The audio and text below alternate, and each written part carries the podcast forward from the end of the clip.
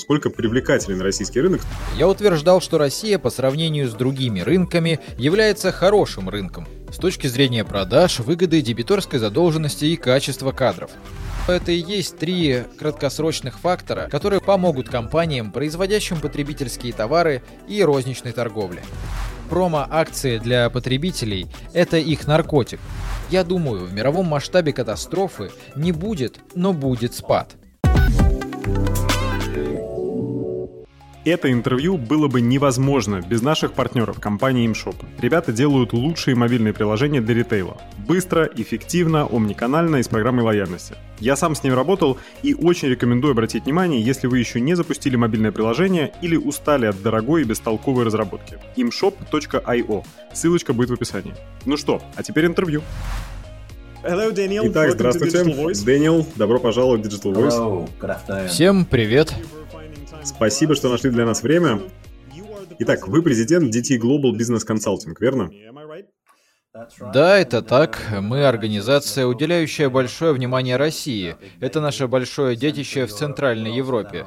Но также мы следим за мировыми трендами и новыми возникающими сферами рынка. У нас насчитывается около 320 клиентов в группе. Обычно я провожу около 40% своего времени в России. И, к счастью, я вернулся этим летом после ограничений из-за ковида. Посмотрим, к чему это приведет. Но теперь мы работаем в гибридном графике, как и все, проводя вебинары и трансляции в прямом прямом эфире. Окей, основная сфера DT Global — это регулярные аналитические отчеты, бизнес-аналитика и тому подобное. Можете ли вы поподробнее рассказать, чем вы занимаетесь в этой компании? Конечно, конечно. Обычно я краток, подобно стаката. В этот раз ответ будет подлиннее. Мое первое ТВ-интервью было 30 лет тому назад, и мне говорили «будь краток». Мой первый ответ длился 15 секунд, и мне сказали «это было здорово, а можно покороче». Так или иначе, мы представляем ряд услуг и материалов членам нашей группы. Это включает в себя практические бизнес-отчеты. Мы также занимаемся экономикой, но в основном продажами, прибылью, стратегическим мышлением – мы проводим множество вебинаров, как я уже говорил, и живых собраний, на которых бывает от 20 до 150 исполнителей. И я очень рад, что меня также приглашают каждую неделю, чтобы проводить частные вебинары для управленческих команд между генеральных директоров. Опять же, недавно я смог снова начать делать это и в Москве. Среди наших клиентов есть бренды потребительских товаров, а также широкий спектр промышленных B2B инженерных компаний, фарма, IT и сфера услуг. То есть это означает, что у вас есть четкое представление о рынке и том, что происходит с ним не только в России, но и во всем мире. Так? Итак, я думаю, что на первый вопрос, который я хочу вам задать, вы уже много раз отвечали. Как пандемия повлияла на глобальный рынок и, в частности, на российский рынок? Какие новые тенденции вы могли заметить? Абсолютно. Во-первых, я, как и все, когда 15-16 месяцев назад появился ковид, думал, что он может оказаться как катаклизм, довольно катастрофическим для бизнес-сообществ. Но, конечно же, мы избежали худшего. Многие, состоявшие в маленьких группах и компаниях, заморозились весной на несколько дней, но они пережили весну и лето. Особенно это касается потребительских товаров во всем мире. А вот в Центральной Европе и России рынок потребительских товаров начал расти. Я заметил изменение настроения примерно в конце осени, в октябре-ноябре прошлого года. Компании тогда говорили, ого, мы вполне можем из этого выкарабкаться. В России результаты были довольно хорошими. Около 40% компаний показывали отрицательный рост выручки, то есть потерю выручки. Но 50-60% на самом деле зафиксировали рост валовой выручки в рублях в 2020 году. Интересно, что выросли многие компании, производящие потребительские товары. Я как раз сегодня утром говорил об этом с одной такой компанией, где мне заявили, Дэнни, 2020 год стал рекордным и для бизнеса в России, и для мирового развития. Домашнее потребление – одна из областей, где этот эффект также сказывается. Это бизнес в сфере электронной коммерции и всего того, что связано с предоставлением таких услуг. Бытовая техника, кухонная техника, все, что связано с потреблением пищи на дому. Многие бренды товаров для домашнего хозяйства весьма преуспели. Мы еще поговорим об этом позже, но электронная коммерция добавила еще один двигатель роста для многих компаний. 2021 год стал годом восстановления, которого мы все ожидали, и все прошло хорошо. Или даже очень хорошо в глобальном масштабе. Мы видели всплеск, мы видели снятие локдауна. В России, конечно, и так было минимальное количество локдаунов, что к этому моменту могло очень болезненно оказаться в плане здоровья, как мы теперь видим. Как я уже говорил, с руководителями международного бизнеса о России все хорошо. Кроме потребительских цен, себестоимости произведенных ресурсов, цены производителей. Все, что компания покупает, стоит дорого, что усиливает затраты. Есть предел тому, что люди могут сделать с повышением цен для потребителя, но они все равно их повышают. Таким образом, мы получаем ситуацию, в которой темпы роста производственных затрат высоки. Кстати, в России это самый высокий показатель за последние 25 лет. А в глобальном масштабе это также максимум за последние 20 лет. Так что на данный момент это самый большой минус для большинства компаний – затраты на производство, что также включает в себя подготовку кадров. Хорошо, но если сравнивать российский рынок с другими рынками, то как российский рынок восстанавливается после по сравнению с другими рынками? Я бы сказал, что хорошо. Здесь я, Филипп, позволю себе лирическое отступление. До ковида и во время его, и после, но все же особенно до него, я утверждал, что Россия по сравнению с другими рынками является хорошим рынком с точки зрения продаж, выгоды, дебиторской задолженности и качества кадров. Я думаю, что вот уже 10 лет, да и сейчас тут намного лучше, чем в Латинской Америке, во много раз лучше, чем в Африке, особенно в ее части к югу от Сахары, лучше, чем на Ближнем Востоке. Потому что Ближний Восток дольше восстанавливается после спада экономики в 2015 и лучше, чем в большей части Азии. Конечно, Китай очень интересный, большой и привлекательный, мы все это знаем. Но видите ли, Россия просто уникальна. Другие территории, которые неплохо держатся на уровне с Россией, это Центральная Европа, Венгрия, Польша и Чехословакия.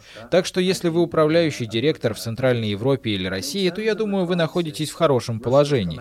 А в плане кризиса Россия справилась неплохо и даже очень хорошо. В этом году мы наблюдаем рост на 4,2%, может даже чуть побольше. И, возможно, это во многом обусловлено мировыми ценами на нефть. Но мировой спрос, как я уже говорил ранее, на сырьевые товары и ресурсы таков, что всем требуется металл, продукты горнодобывающей промышленности и так далее. Россия все это производит. У России рекордные показатели показатели экспорта как нефти, так и газа. Но экспорт других товаров плюс 55% к уже достойному уровню. А текущий счет, не хочу показаться скучным, но текущий счет – это баланс торговли и финансов. А в этом году текущий счет России будет историческим рекордом всех времен. Порядка 125 миллиардов. Это просто показывает, что деньги – вливаются в экономику. Дефицит бюджета сокращается, превращаясь в профицит в этом году, опережая всяческие ожидания. Но проблема, конечно же, в рубле. Все это не оказало бы особого влияния на рубль из-за проведенной Центробанком стерилизации. Это замысловатый термин для обозначения продажи рубля, чтобы управлять его волатильностью и предотвратить чрезмерное укрепление рубля. Этому банку пришлось несколько сбавить обороты в октябре, сочетая это с легкими геополитическими рисками. И это объясняет, почему доллар стоит 72 рубля и почему снижается его цена 84, 83, 82 рубля за евро. Теперь у нас есть лучшая геополитика, и банки адаптируют свою политику к потоку всех этих денег. Если бы банку не удалось полностью этого добиться, то курс рубля у нас бы составлял 62 рубля за доллар и 72 за евро. Но этого не случилось. И я не думаю, что банк станет так сильно менять свою политику. Но хочу сказать, что валютный прогноз довольно хорош. Но почему вы думаете, что они этого не сделают? Потому что если рубль будет составлять 60 рублей за доллар, это увеличит потребление, и многие люди пойдут и потратят свои деньги на покупку, ну, скажем, электроники, для чего угодно. Верно, верно. И это также поможет инфляции. Но они попытаются сделать это с помощью денежно-кредитной политики в отношении процентных ставок. И еще пару вещей. У них иное мнение. Отмечу, что я уважаю вашу точку зрения и понимаю, откуда она исходит. Но их ответ таков. Мы не хотим, чтобы курс рубля диктовался ценой за нефть и имел такую волатильность. Мы хотим это сгладить. У меня есть и другой аргумент, куда менее убедительный. Слишком сильный рубль сдерживает не нефтяной экспорт и производство товаров. Но мы оба знаем, что экспорт товаров обрабатывающей промышленности в России ограничен, но все же это аргумент. Есть также и третий, пожалуй, просто неоспоримейший аргумент. Управление курсом обмена предполагает, что доходы в рублях у высокопоставленных лиц в энергетической промышленности весьма привлекательны, а это означает, что лоббистские группы энергетических компаний в России вполне довольны такой ситуацией. Таковы ответы. Я сам, кстати, ими не очень убежден, но все же они являются ответами на ваш вопрос. По крайней мере, официальные, верно? Верно. И это они играют первую скрипку, а не мы с вами. Um, uh, Конечно, и это хорошо. Все же, пометуя о том, что это они играют первую скрипку, а мы должны адаптироваться к этому, правильно ли я понял, что промышленные компании — это именно те компании, которые сейчас больше всего извлекают выгоду из кризиса? С учетом того факта, что доход обыкновенных людей не становится больше, они не получают больше денег, значит ли это, что розничные компании испытывают затруднения, или это не так?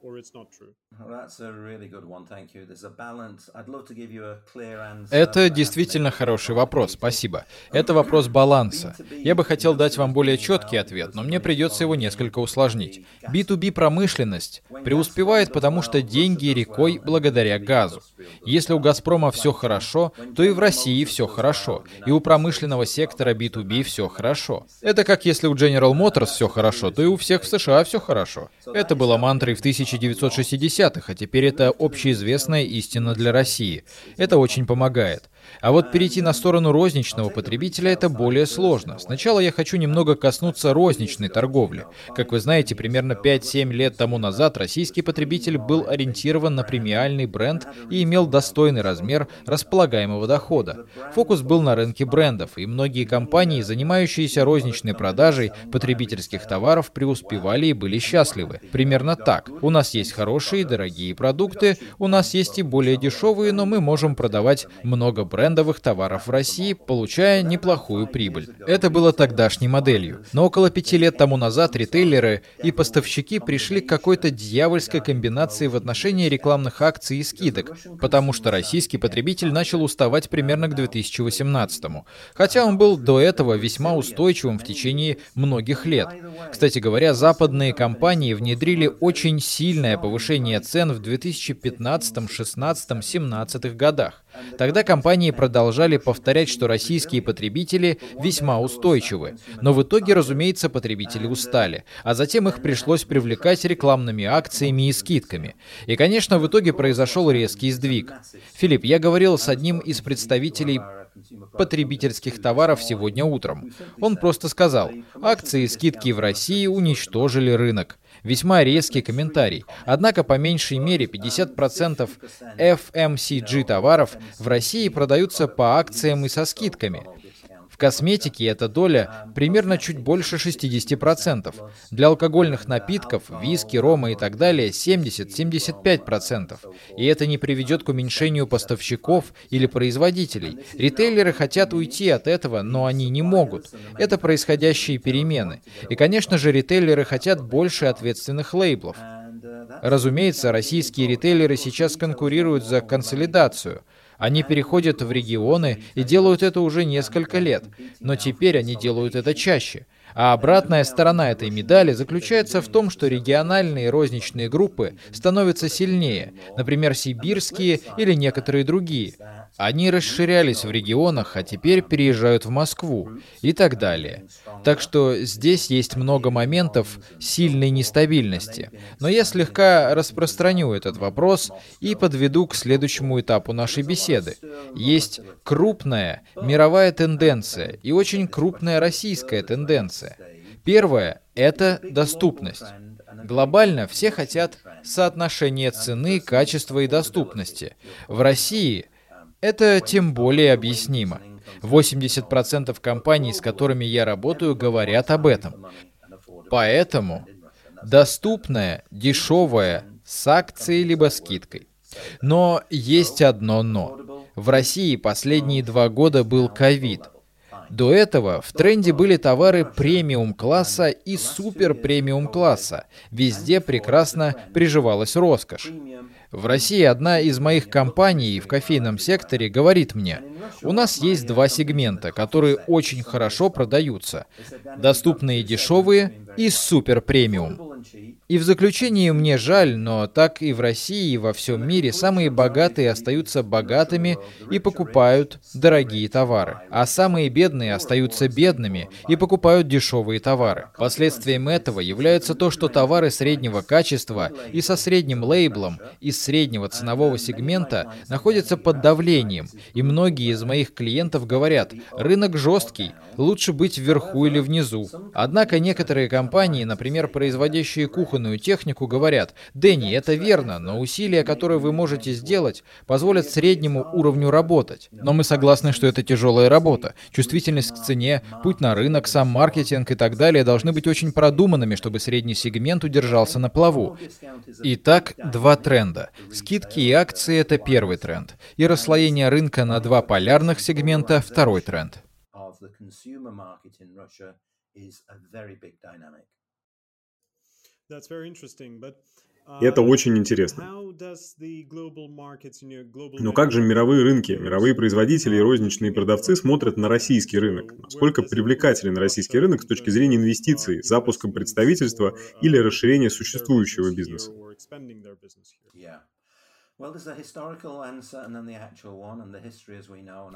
Тут надо рассмотреть его историю. Я бы взглянул на рынок примерно 25-30 лет. Рынок в России в течение многих лет был иногда как американские горки, особенно во времена того знаменитого кризиса. Но когда Россия вышла из кризиса, то потребитель прекрасно покупал и тратил деньги. Компании потребительских товаров и другие промышленные предприятия преуспевали. Итак, если вы посмотрите на Россию за 20 лет, то это было было хорошее время в плане продаж, прибыли и дебиторской задолженности. Но восприятие со стороны западных компаний, а особенно американских, было предвзято негативным по отношению к России. Временами это заслужено, но иногда это просто незнание рынка. Думаю, мы уже недавно видели это в купе с элементом политического риска. У нас есть это предубеждение и антагонизм против российского рынка, даже больше, чем против Китая. Хотя именно Китай теперь тоже становится плохим мальчиком. Но три года назад и даже десять лет назад Китай был популярен. С одной стороны был большой медведь из России, а с другой Сексапильный красавчик из Китая. Таков был контраст. Но теперь прямые иностранные инвестиции сократились. И это было последствием геополитики. Финансовые рынки смотрели на Путина и угрозу санкций. Я считаю, последние 2-3 года угроза санкций была преувеличена. Те санкции, которые у нас есть, не будут отменены. Особенно американские. Уж точно не через один десяток лет. Европейские точно не в ближайшие годы. И я не могу себе представить, чтобы они разработали какое-то действенное решение по Восточной Украине и Крыму.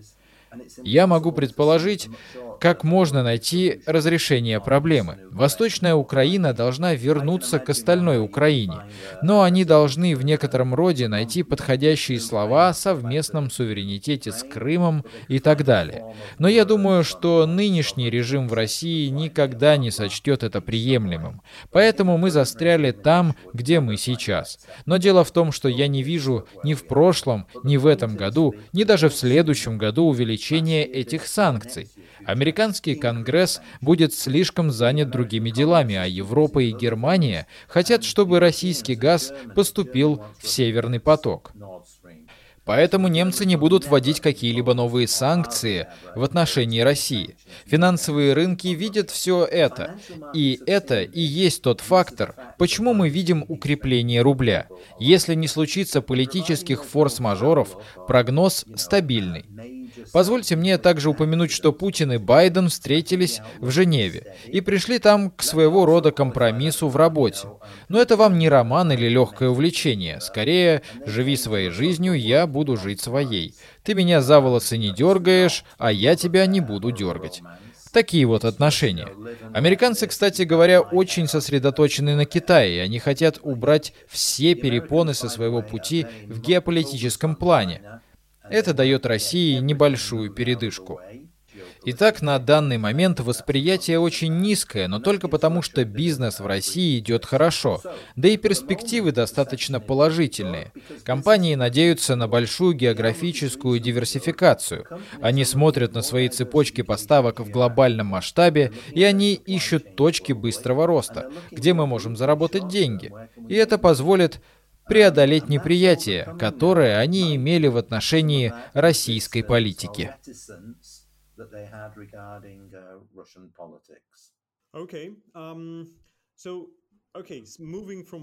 Хорошо, хорошо. Теперь давайте перейдем от политики к аспектам бизнеса.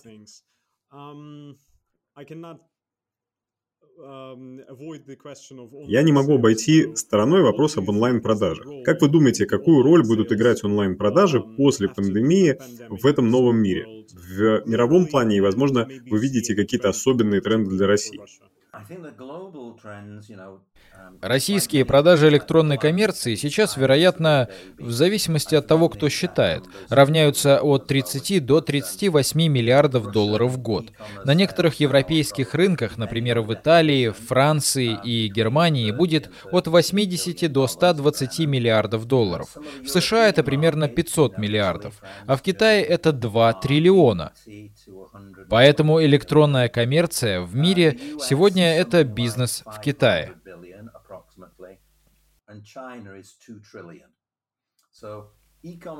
Я, конечно, преувеличиваю, но вы меня поняли. С этим сложно поспорить. Но если вы посмотрите на Европу, точнее на ее центральную часть и Россию, то их цифры и тенденции весьма похожи. Я нахожу это весьма интересным.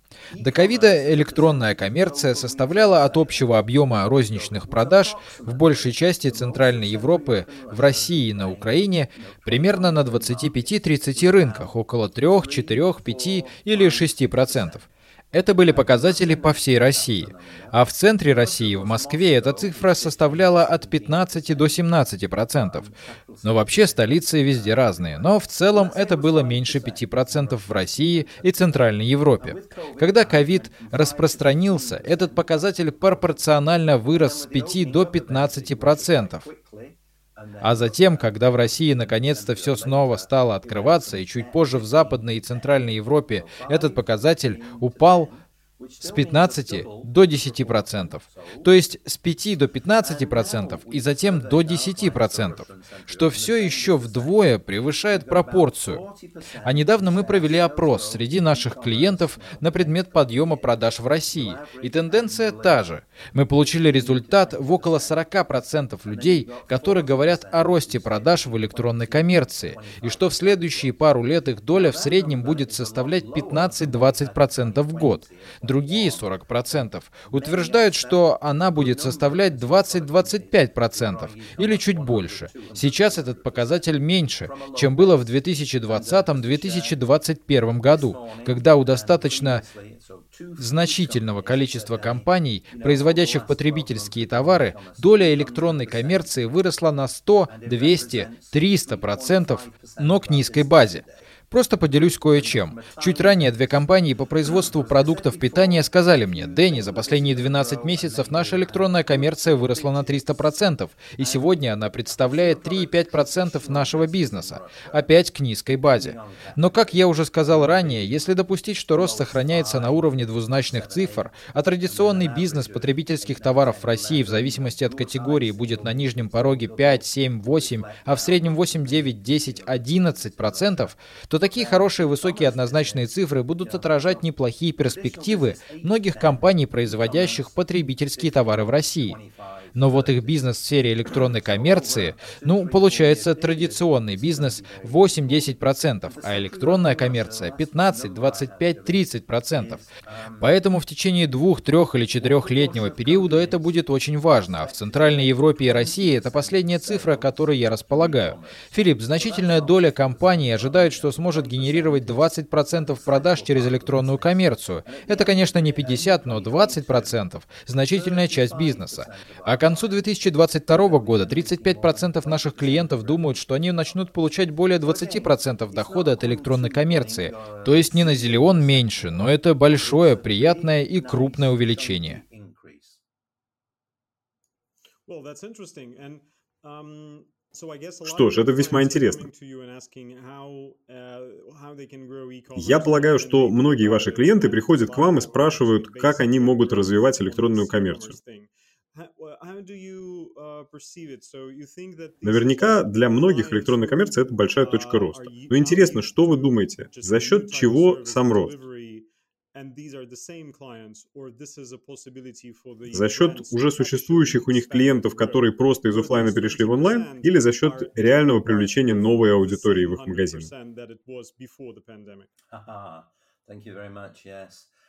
Большое вам спасибо за этот вопрос. Да, это также будет зависеть от того, как вы структурируете бизнес для электронной коммерции. Я еще этого коснусь. В некоторой степени это отвечает на ваш вопрос. Большинство компаний в настоящее время планируют свой бизнес в сфере электронной коммерции как неотъемлемую часть своего уже существующего бизнеса. А также это может подразумевать, что Иван возглавит отдел маркетинга по традиционным направлениям, но также и будет одновременно возглавлять отдел продаж в электронной электронной коммерции. Это модель первая. Модель вторая — это хаотичная сеть из компромиссов, не дай бог, где традиционные линии продаж пересекаются с линиями электронной коммерции, имеющие общий функционал, смешанный или не смешанный персонал. Такая матрица меня всегда несколько напрягает. То есть люди, которые видят ее как компромисс на полпути.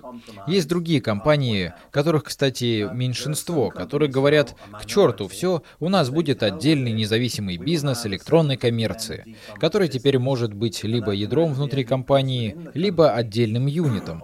А это значит, это будет другое подразделение и другие KPI, другие бюджеты, цели и разные руководители. Или другие руководители, докладывающим обо всем руководителю российского бизнеса. И это повлияет на ваш подход к рынку.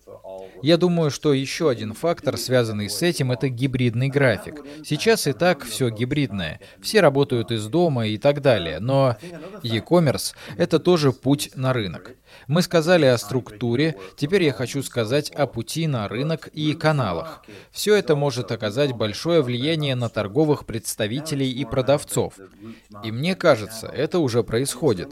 У нас недавно были встречи в Москве и в Вене. Региональные менеджеры в Вене говорили, что модель торговых представителей была до ковида очень сомнительной. И она очень сомнительная и сейчас. Кстати, это все началось в сфере фармацевтики. Ирония в том, что торговые представители ходили по больницам, стучали в двери врачей по 20 раз в день, говоря, покупайте наши лекарства, покупайте наши лекарства. Я, конечно, преувеличиваю, но вообще это было не очень красиво, а скорее очень грубо. Конечно, теперь это движение в России стало более цифровым, ведь доктора и больницы и так перегружены. Поэтому фармацевтические компании говорят, нам нужно иметь более сложные методы, стать меньше, проводить короткие вебинары и так далее, но меньше физических продающих звонков.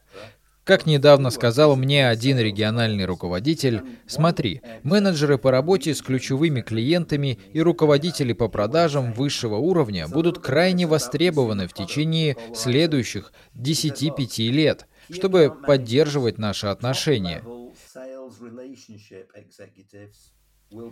Нам также понадобится много джуниоров, которые будут выполнять транзакционные операции в цифровых каналах. Но средний сегмент наших продавцов, зачем они нам? Возможно, этот эффект преувеличен, и он может занять более длительный период времени. Не один год, не неделю, а 3-5 лет. Но компании очень внимательно относятся к их гибридной структуре продаж, связанной с электронной коммерцией.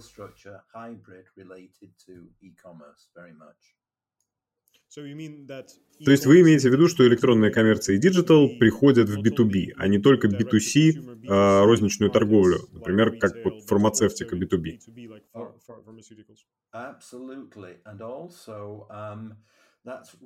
Абсолютно.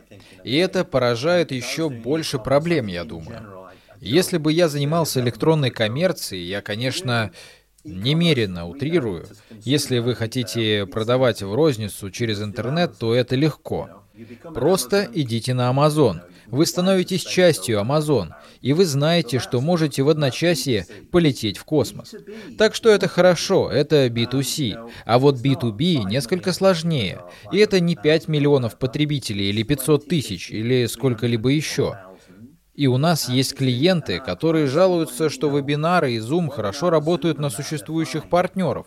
Но вот вопрос, какие есть инновации для новых клиентов и лидогенерации. Ну и, конечно, монетизация. То есть можно иметь взаимоотношения и говорить, приятно быть на связи с Омском и Томском, но вот как получить денег от Томска и Томска, это та еще задачка. Поэтому люди из B2B, я думаю, испытывают с этим больше трудностей, и многие дистрибьюторы и оптовики в B2B, пожалуй, и есть такое клише или даже предубеждение старомодные и устаревшие. Представим Бориса Дистрибьютора. Занимается этим уже 40 лет, с тех пор, как развалился Союз. Он знает, что делает, он создал свою семейную компанию. Пил много водки, это все, конечно, шутки и стереотипы, но я на самом деле видел некоторых традиционных дистрибьюторов в Центральной Европе и России, которые с трудом справляются с гибридом и цифровыми технологиями. У них есть старые связи, и уже давно устоявшиеся отношения, но они изо всех сил пытаются создать новые. И некоторые из моих крупных B2B клиентов в горнодобывающей промышленности сообщают об этой тенденции. Они не меняются в одночасье, но они все же думают, что мы будем делать с нашими дистрибьюторами и оптовиками, а также с нашей моделью продаж. Так что это влияет на всех. Интересно. Быстрый вопрос. Судя по вашим клиентам, они сейчас заинтересованы в завоевании рынка и новых клиентах? Или их главная повестка для сегодняшнего дня – это прибыльность и вообще удержание на плаву? Yeah, wow, wow, that's Um, Мы как раз разговаривали на эту тему с продуктовой компанией этим утром. Мы говорили в течение полутора часов, и исполнительный директор завершил беседу фразой «Мы в центре идеального шторма». Поэтому я думаю, что ответ зависит от компаний, где они находятся, какую долю рынка занимают, какие товары продают и так далее. И здесь действительно наблюдается несоответствие. Некоторые борются за долю рынка и хотят растить объемы. Есть еще одна цитата из разговора, который у меня сегодня состоялся с этим человеком. Мои продавцы хотят выйти на рынок и получить объем. Но мы уже снизили маржу, и я считаю, чтобы получить больший объем, мы не должны сильно повышать цены, чтобы поддерживать прибыльность. Это проблема, о которой я говорил. На фоне роста цен производства есть предел повышения продажных цен. И в большинстве компаний сейчас говорят, что их маржа находится под давлением, поэтому автоматический ответ, который приходит из их штаб-квартиры, держите этот уровень рентабельности. Это один из результатов влияния, но у вас может быть компания из иной сферы, которая может предлагать товары длительного пользования. Они растут на 35-40%. Их электронная коммерция растет и процветает. Так почему бы не замахнуться на большее? Почему бы не попытаться побороться за долю рынка. Они готовы принять, ну, по крайней мере, менеджеры, но не сама штаб-квартира, тот факт, что уровень в 40% или даже 35% может быть рискованно. Потому что я думаю, в мировом масштабе катастрофы не будет, но будет спад. И мы уже видели этот процесс. Влияние инфляции на затраты уже заставляет внутренние рынки колебаться, и это затмевает эффект восстановления. Бизнес идет хорошо, но нужно управлять ожиданиями. Небольшое отступление. В одной из наших фирм одежды один руководитель мне сказал, «Дэнни, в России сегодня самый успешный рынок в мире для нас и нашей компании. Мы суперзвезды компании. Я пошутил с ними по этому поводу. Я сказал, знаешь, ты на вершине Эвереста. А когда ты на самой вершине Эвереста, обычно есть лишь один путь — вниз. Он засмеялся и ответил, «Дэнни, я очень стараюсь управлять ожиданиями штаб-квартиры». Так что я думаю, что мы будем снижаться по темпам роста. Компании все еще пытаются расти и в объеме, и в ценах, и в прибыльности. Но даже для самых молодцов, у которых все получилось, затраты на импорт вызвали определенные проблемы. Еще один момент, Филипп. Я думаю, что мы все сможем согласиться с тем, что эта инфляция временная. Все в мире согласны, что это временно. Но осталось конкретизировать понятие «временно». Пожалуй, я оптимист. И такие же люди могут быть среди других производителей, которые считают, что в первом квартале следующего года, который уже не за горами, мы увидим начало улучшений. Но многие из моих клиентов, в основном люди из логистики, говорят, нет, улучшение будет в следующем году, летом или осенью. То есть только в середине 2022 года мы начнем видеть улучшение. И я готов с этим согласиться. В плане создания компьютерных компонентов, микросхем, электроники и элементов материально-технического снабжения. Кажется, потребуется не менее двух или трех кварталов, чтобы можно было начать говорить о положительном улучшении. Но если вы не слишком зависите от микрочипов из Тайваня, я думаю, бизнес выживет. Пример в качестве исключения – российская автомобильная промышленность. Показатели снижаются, но некоторые компании-поставщики, с которыми я работаю, говорили мне, Дэнни, во всем мире и в Европе автомобильная промышленность начала испытывать трудности, хотя раньше отлично держалась. А в России темпы снижаются, но автопром справляется относительно лучше, чем в Европе. Потому в России есть некоторые азиатские поставщики.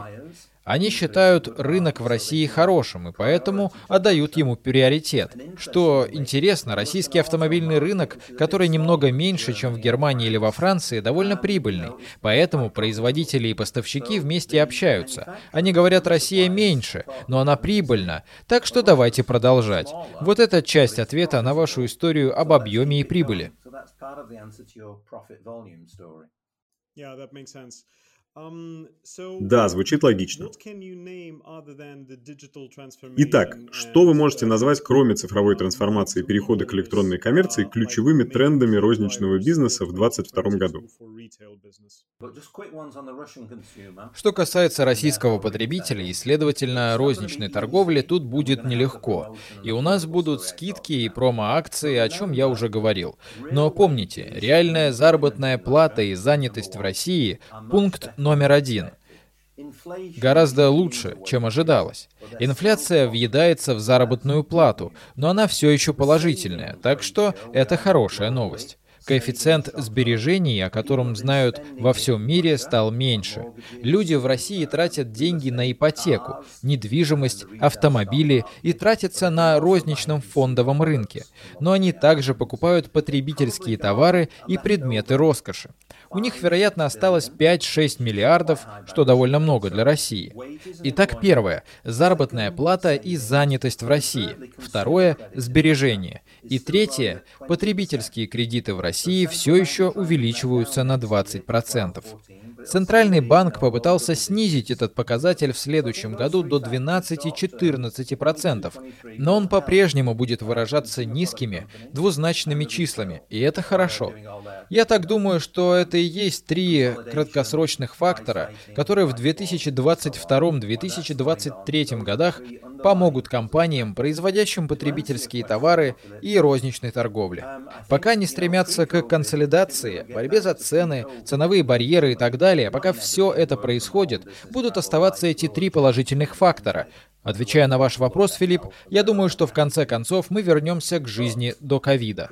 Не во всем, конечно. Работа на дому, бизнес, поездки, сама жизнь кардинально изменится. Как и то, как люди воспринимают свое здоровье, свое собственное отношение к нему.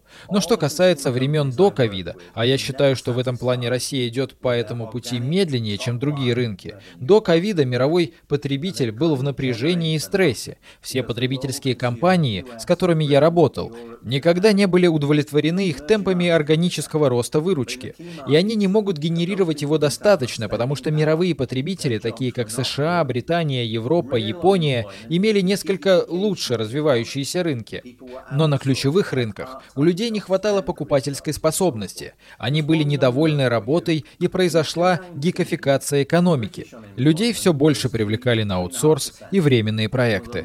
Вот вам еще одна цифра. В 2019 году безработица в Великобритании составила 3,5%, что является одним из самых низких показателей за 40-50 лет.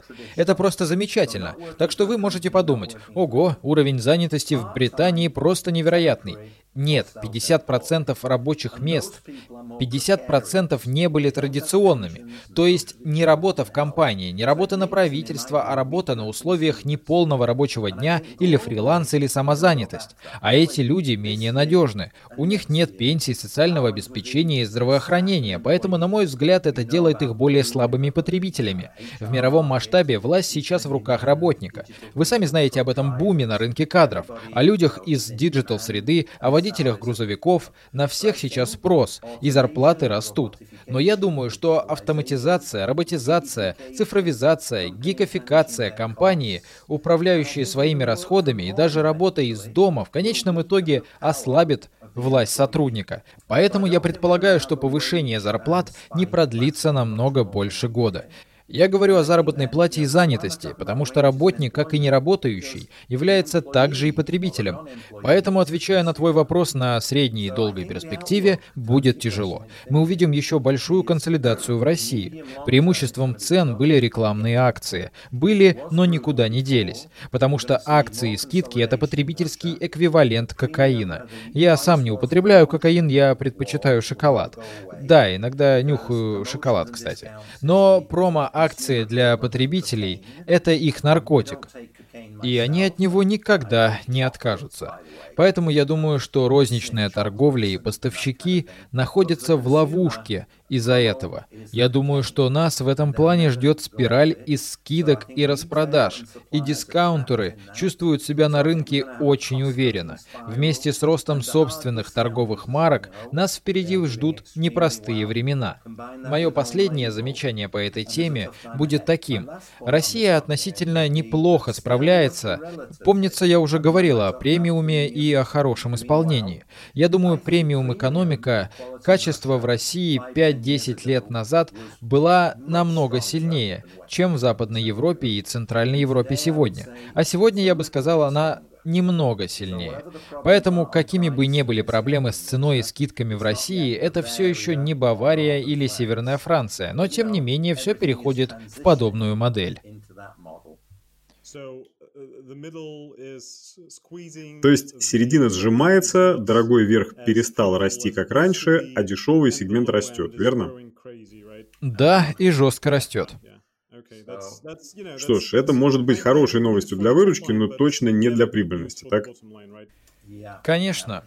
И как мы оба знаем, многие компании снижали с тех пор, как я пришел в бизнес 35 лет назад, и я не уверен, что они смогут продолжать так еще 35 лет. Им нужно будет искать новые преобразования. Может быть, электронная коммерция сыграет свою роль, однако это обеспечивает прозрачность цен, как мы оба знаем.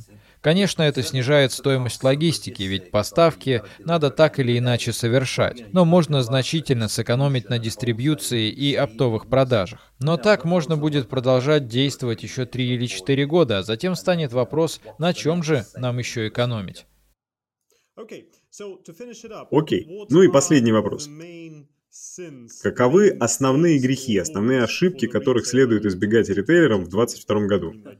Я имею в виду с учетом всех этих сложностей, а, как не совершить фатальную глупость для бизнеса. Думаю, тут мне следует высказаться языком Толстого. Я думаю, что они уже нагрешили слишком много и нет им прощения.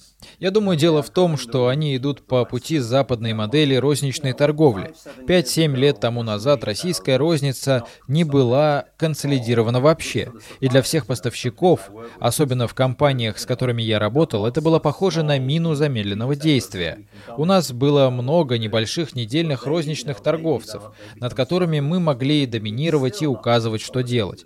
Но они развиваются, становятся сильнее и консолидированнее. Но они все еще еще не настолько консолидированы, как на Западе, но они пойдут по этому пути совмещая консолидацию и возрастающую конкуренцию между более крупными блоками, сражающимися друг с другом. Соедините это с взрывным влиянием электронной коммерции еще пару лет, пока люди все еще решают эту проблему.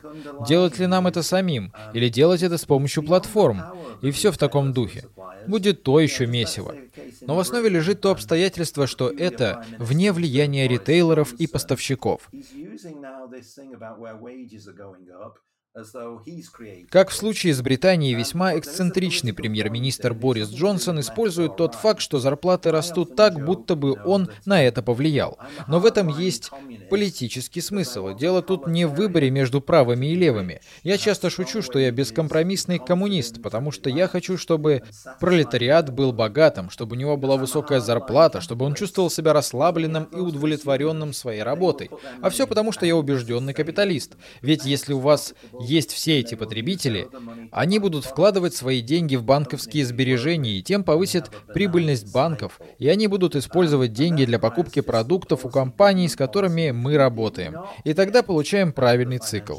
Но для этого требуется финансово-бюджетная политика, а также государственная политика, которую так и не построили после финансового краха. Мы получили обратное, мы получили жесткую экономию, и это нанесло вред потребителям, помимо всего другого, что на них уже свалилось. Так что я думаю, Филипп ритейлеры, как и производители, стараются сделать все возможное в рамках окружающей среды, которая у них есть, но они не контролируют ее. Я думаю, что в конечном счете, что им нужно, это более богатые потребители потребители. Извините за небольшое отступление. Сами компании, а также все эти глупые руководители компаний должны платить своим работникам больше, потому что их работники являются их же потребителями. А если правительство платит более высокую заработную плату, то и компания платит, и вы получаете совершенно другой цикл. В данный момент вопрос в том, сколько мы можем выжать прибыли в конечном итоге. И похоже, в итоге этот путь приведет в тупик. Но все-таки это большая финансово-бюджетная бюджетная политика и тому подобное. Мы живем в период подъема зарплат работников и HR, но я думаю, что мы вернемся к более сдержанному потребителю в будущем. Россия укрепляется и модернизируется, и это в конечном итоге принесет с собой проблемы западного рынка, с которыми мы уже сталкиваемся в Москве. Это несомненно. Um, uh, uh, Хорошо, ну давайте хоть к концу интервью добавим немного позитива. Вы хотите, чтобы я вам врал? Да, расскажите нам сладкую ложь. Что вы думаете о российском рынке? Возможен ли тут рост доходности? Есть ли вообще у российского рынка будущее? Абсолютно. По мнению некоторых людей, я наивно и оптимистичен в отношении России, но на самом деле это не так. Но это скорее не бесспорный аргумент, Филипп, а скорее сравнение, как я уже говорил в начале. В России, как мне кажется, абсолютно неплохой рынок, особенно в плане выручки от продаж и преодоления многих проблем, о которых мы говорили. У нас есть рост. В одной из наших компаний по производству потребительских товаров мне сказали, «Дэнни, нашу прибыльность урезали и даже уничтожали, но наша прибыльность никогда не была сверхвысокой, а теперь она просто нормальная». Ну, конечно, если заявить об этом штаб-квартиру, это не будет убедительным аргументом, но это дает представление о России о определенной перспективе. И я думаю, что рой российского бизнеса был очень хорошим и останется очень хорошим. Еще одним ключевым моментом является качество работы HR. Оно не столь хорошее, как то было 15 или 10 лет назад, Советская система образования сделала особенно много хорошего, но ее давно нет, и мы не можем больше жить в ее ритме. Но все же качество HR в России хорошее. И во время кризиса, кстати говоря, это стало весьма заметно. Я понял это, и я понял именно во время кризиса. Один из моих клиентов-фермеров высказался на этот счет. А он, знаете ли, проработал 25 лет в России. Сейчас он в Швейцарии, но долгое время провел в России. Он сказал, Дэнни, я всегда считал, что российский персонал был невероятным и лучшим в мире. А во время кризиса они превзошли мои самые смелые ожидания. Я не имею в виду, что каждая компания говорит подобное, но, честно говоря, у меня было порядка 200 компаний, которые говорили мне, что персонал прекрасно справлялся. Работа из дома меняет некоторую динамику, разумеется. Но в целом, опять же, если сравнивать сравнивать с другими рынками, то здесь все хорошо. Мы немного отходим от старого восприятия геополитического рынка, которое поможет рублю и будет помогать экономике. Я считаю, что это положительные моменты. Россия просто нуждается в лучшем имидже и лучшем продвижении, и это ей очень поможет. Может, мне бы стоило закончить на более глубокой мысли. Я понимаю, что вы пытаетесь меня туда подвести, но это был мой оптимизм. А что касается вдумчивой стороны вопроса, один из моих IT-клиентов отметил мировое усиление регулирования экономики, упор на локализацию и так далее, преимущественно в IT-секторе по всему миру.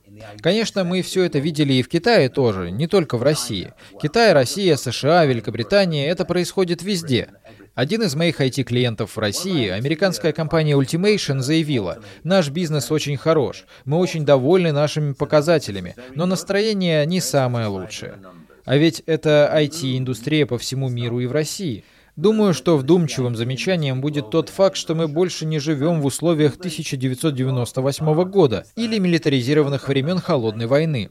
Но Россия определенно более оторвана или изолирована от Запада, и так было уже давно. Я не думаю, что это из-за людей, и на это можно закрыть глаза. Но я определенно считаю, что политический истеблишмент сейчас гораздо более отстраненный, чем это было 20-25 лет назад.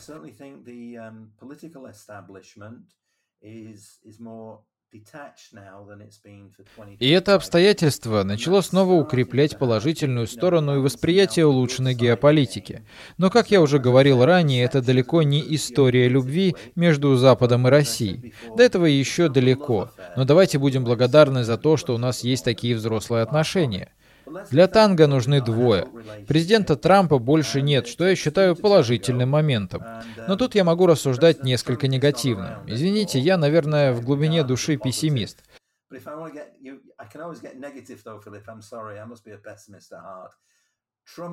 Трамп может быть переизбран через два года. Переизбранный президент Трамп, позвольте мне вставить и Россию в этот контекст, это сегодня самый большой политический риск в мире для Соединенных Штатов Америки. На мой взгляд, в этом не может быть и тени сомнения. Для России или для всего мира? Для всего мира, и, следовательно, в это будет вовлечена и Россия. 46 миллионов взрослых американцев считают, что Дональд Трамп является законным президентом Америки на сегодняшний день, а 42 миллиона и это шокирует, полагают, что нападение на Конгресс 6 января было оправданным. И этот психоз в менталитете просто не проходит. В Америке идет политическая гражданская война, и она на грани. У Трампа есть 50% шанс, что он будет вновь баллотироваться, и 49% шанс, что он снова победит. И если он это сделает, я думаю, у США будут серьезные проблемы, и я думаю, что все мы попадем в них. Если вы позволите мне продолжить, с точки зрения геополитики, я думаю, что Китай, например, и внутри страны, и на международном уровне в худшей ситуации за последние 20 с лишним лет. А бизнес усиливается и процветает. Его немного колышет, но все же. Россия геополитически и внутренне, и внешне находится не в самом хорошем положении. Но бизнес в порядке. Соединенные Штаты Америки — это политически просто ужасное место. Фондовый рынок процветает. Amazon получает 4000 долларов за акцию. Инновации процветают. Люди постоянно хотят эмигрировать в Америку и так далее и тому подобное. Знаю, тут можно было бы поспорить, думаю, нам нужна бутылка вина для этого. И все ради того, чтобы потом сказать, что геополитика не имеет значения, и жить дальше. Для России это имело значение в плане санкций, потому что они тянули ее вниз. И все это приводит к локализации, протекционизму, интернационализации бизнеса. Здесь я не преуменьшаю, но все-таки это довольно интересная концепция. Воу, Дэнни, спасибо вам огромное за вашу житейскую мудрость, за ваши мысли. Думаю, что это стало глотком свежего воздуха для наших слушателей и зрителей, потому что мы-то в основном ориентированы на digital и электронную коммерцию, поэтому чуточку политики и немного взгляда из-за границы на наш рынок будут, я думаю, интересны. Большое вам спасибо. Всегда пожалуйста. Мои последние слова на сегодня. Как вы, Филипп, знаете, я русофил. Мне нравится Россия и русские. Мою дочь зовут Наташа, потому что я прочитал «Войну и мир», когда мне было 17 лет. А моя любимая книга «Мастера Маргарита Булгакова». Спасибо. Всего доброго. Спасибо. Спасибо, Дэнни. Thank you, Philip. Thank Thanks. you.